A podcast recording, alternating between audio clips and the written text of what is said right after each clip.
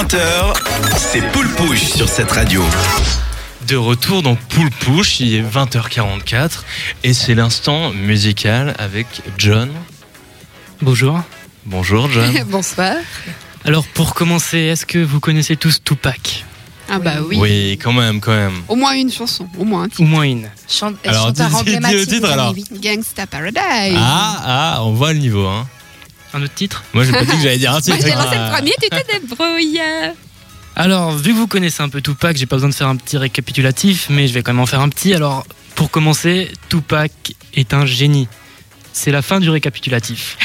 Voilà. Alors, de base, Pac est censé être mort le 13 septembre euh, 96 à la suite de blessures par balle dues à la fusillade du 7 septembre.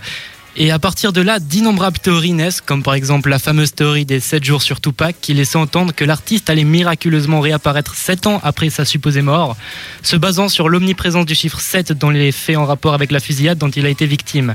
Les auteurs de cette théorie évoquaient pêle-mêle les 7 jours durant lesquels il a survécu après l'événement de Vegas. Lors de ses morts, 4h3 et donc 4 plus 3 égale 7. Sa date d'anniversaire, le 16 juin, 1 plus 6 égale 7. Ou encore les 7 coups de feu entendus sur l'intro de l'album The Dawn Illuminati, The Seven Day Theory. Suge Knight, son ancien et dernier producteur, affirme pour sa part dans le documentaire à venir Who Shot Biggie and Tupac que Tupac a de grandes chances d'être en vie.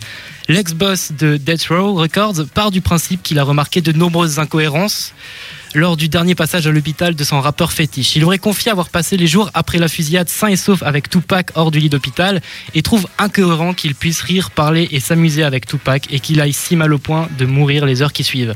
Une nouvelle info qui va de nouveau rebrasser les théories et comme dirait Monsieur Pac, attendez-vous à ce que je revienne comme vous attendez que Jésus revienne, attendez-moi, je suis de retour. Alors vous, est-ce que vous pensez qu'il va revenir Tupac? Ou Michael Jackson Bah, Ou ça, fait, ouais, ça, fait partie de, ça fait partie de ces grosses légendes que les gens ne veulent pas accepter qui- qu'ils aient disparu. Moi, je. Conspiration. Ouais, Ah. moi j'y crois plus, j'y crois plus.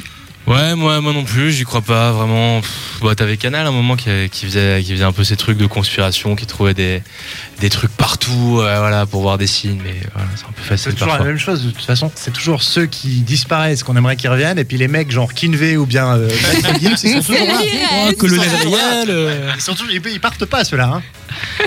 En, C'est par- triste. en parlant de rap français, on va revenir en France avec Aurel San. Après avoir incarné un personnage de manga, fait une série sur Canal, sorti un album et un film avec les casseurs flotteurs et j'en passe, Aurel San est entre guillemets de retour en solo. Je dis bien entre guillemets. Je dis bien entre guillemets parce que comme d'habitude, il sera accompagné de Gringe et Scred. Et si vous le connaissez pas, c'est celui qui a fait bloquer sur Canal. Est-ce que vous connaissez? Bloqué Bloqué. J'adore cet acteur. Enfin, je, je rentre euh, bien dans, dans son jeu, en- dans, Là, dans l'émission. il a un bon personnage, je Ouais, trouve. exact. Donc, comme je le disais, Orelsan revient avec un nouveau son, basique. Et honnêtement, mais ça fait plaisir d'entendre Orelsan. Il revient avec son flow et sa nonchalance. Et un clip en une seule prise vraiment bien pensé et vraiment bien tourné. Pour lui, l'utilité de ce son, c'est de faire une vidéo simple où il va dire des trucs simples parce qu'on est trop con. Mais c'est lui qui le dit, c'est pas nous. Et il a raison, il dit des choses simples, mais il nous apprend à faire la différence entre des choix simples ou basiques pour que nous nous retrouvions euh, avec les bases de la société. Il a beau ne pas être pris pour le plus méchant ou le plus sérieux des rappeurs, il le dit lui-même et on joue dans le film des casseurs flotteurs, à voir ou à zapper, c'est à vous de savoir. On peut, on peut quand même dire qu'Orelsan fait partie des gens qui prennent tout au deuxième degré sérieusement. Écoutez ses interviews, c'est vraiment incroyable. Je sais pas si vous avez déjà entendu une interview de lui. Il a une espèce de nonchalance et de recul sur lui-même. Ouais. C'est assez sympa, c'est qu'il se vrai. réveille à chaque interview. C'est cool. Mais, il reste un artiste avec beaucoup, beaucoup, mais beaucoup d'idées qu'il partage en musique. Et il a aussi annoncé sa nouvelle tournée qui passera par Genève le 9 février. Alors si vous aimez Orelsan, allez le voir. Et maintenant, je vais vous faire découvrir un artiste qui vient de Rouen à tout juste 20 ans. Riles a déjà monté son propre studio d'enregistrement en parallèle de ses études d'anglais et de son activité d'auteur, compositeur et interprète. Son projet artistique, il le maîtrise ainsi de A à Z, réalisant à la fois ses sons comme ses vidéos. On le situe à la frontière entre rap, RB et pop, sous une palette d'influences qui s'étend de la musique kabyle de ses origines et de la capoeira jusqu'aux mastodontes américains style Kenny West, Chance the Rapper ou bien Timbaland.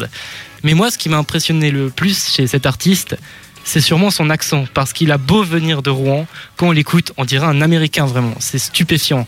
Et juste pour cette prouesse, je vous conseille vivement d'aller découvrir cet artiste et pourquoi pas l'apprécier. En live, Riles met le feu, sollicitant son public pour chanter ou sauter. Et ce qui fait plaisir, c'est que Riles a débuté sa toute première tournée et il sera samedi au D-Club de Lausanne. Ah, c'est tout près d'ici. Ouais, c'est tout prêt. Et je tiens quand même à, à le féliciter parce qu'il va aussi remplir le Bataclan et que toutes ses dates pour sa première tournée sont sold out. Alors bravo à toi et bonne suite. Et on est sûr qu'il nous écoute, donc il sera, il sera très très flatté de tout ça. Ouais, je sais. Bah écoute, un, un grand merci à toi, John. Mais c'était un plaisir. Découvrir des univers, moi j'aime beaucoup Orelsan. Son film aussi, euh, voilà, je trouve que c'est quelqu'un de, de très marrant avec du recul, comme tu as, comme tu as justement dit, Céline. Je trouve que c'est une personne drôle. C'est c'est toujours important et dans le rap, c'est pas forcément toujours le cas.